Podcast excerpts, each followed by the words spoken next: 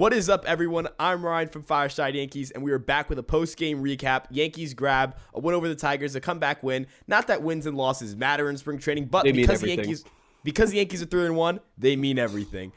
I am very excited. I think today was another exciting day of Yankee baseball, and kind of the biggest takeaway: everyone that pitched is still functional, so that's really what matters. Uh, Yep. All I really care about is health. Uh, but Nick, I want you to take it away. First off, tell me how you're doing, and then second off, let's get into talking about some Yankee baseball like we should be at all times. Uh, I'm doing great tonight. It's uh, like you said, a great day of Yankees baseball. I mean, it's crazy because that game was like I'm pretty sure that game was like an hour and a half long. Um, I I I swear to God, the game started at like like 5:30 my time. Or no, I think it's 4:30. Okay, it was like two hours and like 20 minutes. Whatever. Either way, the games are flying by with this whole pitch clock, which I'm a fan of. I'm not gonna lie. I do like the fact that it keeps up the pace of play, doesn't let pitchers try to throw off hitters, doesn't let hitters step out of the box and stand there for 30 minutes and take practice swings. It is going to take some getting used to, but I'm a big fan of it so far. And the boys are bopping. Last night we talked, the boys were bopping. Tonight the boys are bopping. It's great to see, dude. I mean, there, there's all this Volpe content too that we just got to pull from the game, which was awesome. Like that story that Michael Kay told, where Volpe was pulled from the game yesterday, and since it was a road game in spring training, you're allowed to leave and go home. Instead, Volpe showered, came back to the bench, and sat down and watched his teammates and friends play because, quote unquote, they do the same for me, he said.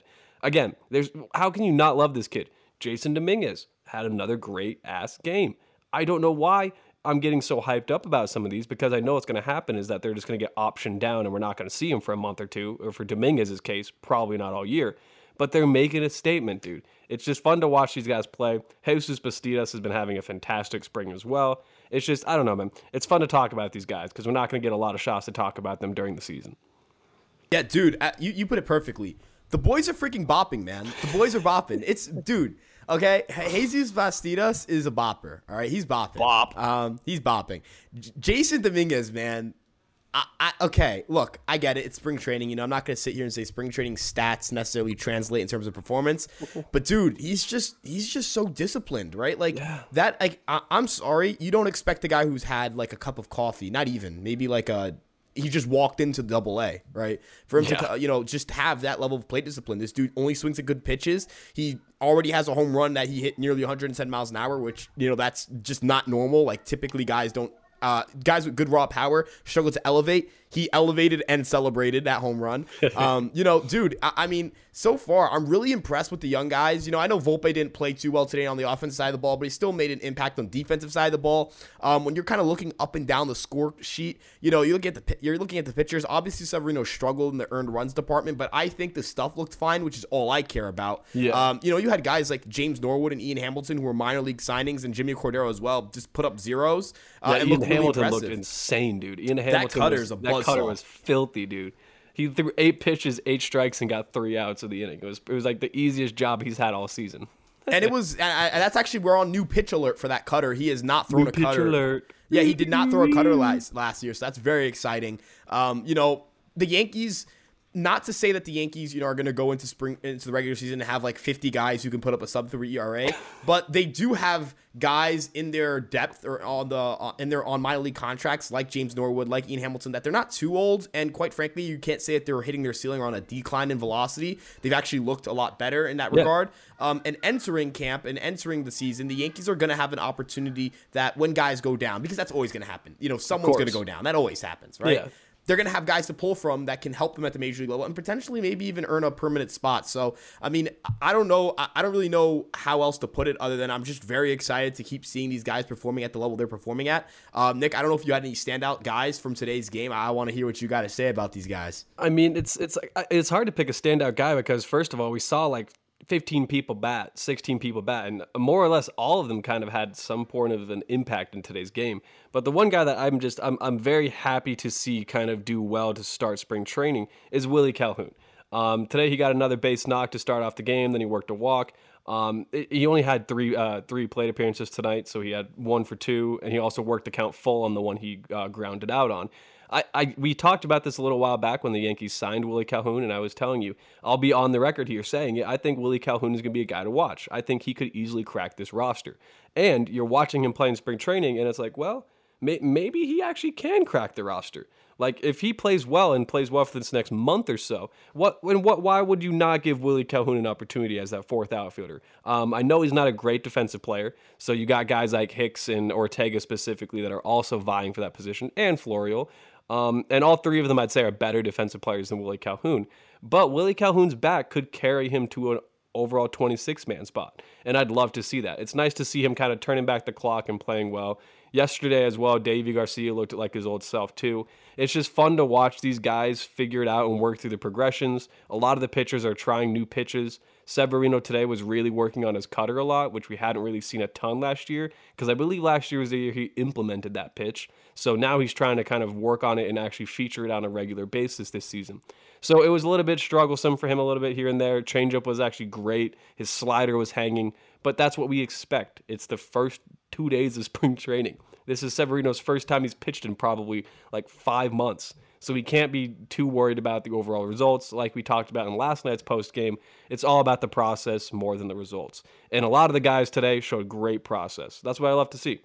Other than like Jake Bauers, so I'm just like, all right, how many times is Jake Bauers gonna get a start and go over?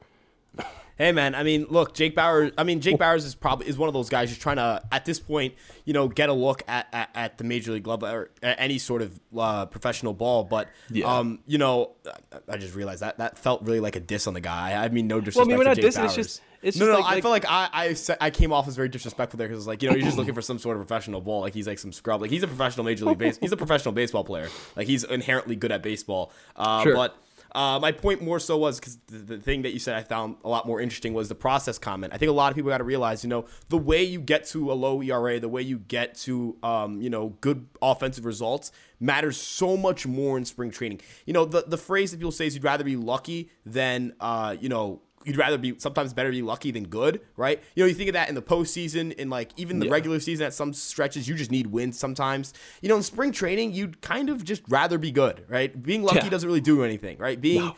you know, getting a lucky win in spring training means nothing, right? Um, you know, you'd rather just be good. You'd rather, you know, on the health department, you'd rather be lucky, but and and just playing baseball, you'd rather guys look good. You know, I'd rather Anthony Volpe hit a 100, like Volpe hitting a 105 mile an hour lineup. That means more to me than if he were to, you know, get reached by an error, reached by a play that was a hit, but is actually kind of an error. You know what I mean? Like, yeah, I need to see the things that are going to translate to the major league level, right? You know, that's why, you know, I, I'm harping so much on guys hitting the ball hard or guys being able to hit new velocities or having really good stuff because end of the day, you know, you can't take away a guy's talent level. You know, uh, you can you can say that ball, you know, that that uh, misplay by the middle infield uh, when Severino was on the mound, you could say that shouldn't have been a hit, right? But you know what you can say? You can say that Luis Severino throws 96, 97, 98, and this is his first outing, you know, serious ramping it up. He said in the post game he wasn't trying to throw hard. Imagine this dude trying to throw hard. This dude's gonna be throwing white hot gas. So I'm very white excited for the gas. Yeah, man, it's gonna be special. You know, it's gonna you're gonna be people are gonna be so we're gonna do so much winning this year. There's gonna be so much winning for our narratives this year. Uh, folks, if you're not, yeah, you know, we saw we we we saw Elijah Dunham yesterday, saw Andre Chaparro yesterday, Jasson Domínguez impressed today. You know, we've seen guys up and down from you know just guys that we've been saying keep an eye on them, keep an eye on them, and they Jesus perform Bastidas. very well. Jesus Bastidas, dude, he's he's been if there's an MVP for spring training, he's up there, man. Yeah, he's, he's got to be it's got to be up there in consideration for sure. And the other thing, like you said about like watching the process and watching these guys put it together, today was Anthony Volpe's first time playing second base. So he did the job pretty well as well. I mean, I know there was that one middle infield error that like IKF just kind of like didn't even try to block it and just stabbed at it and then it skipped past Volpe. But who cares? That's whatever. Because later on in the game, Volpe had a line drive hit right to him. He got in front of it, got low, kept it in front of him, gathered and threw it to first. And then he also had the great play later on in the game where he gunned down the runner at home on a chopper to second base. So it looks like he's getting more or less.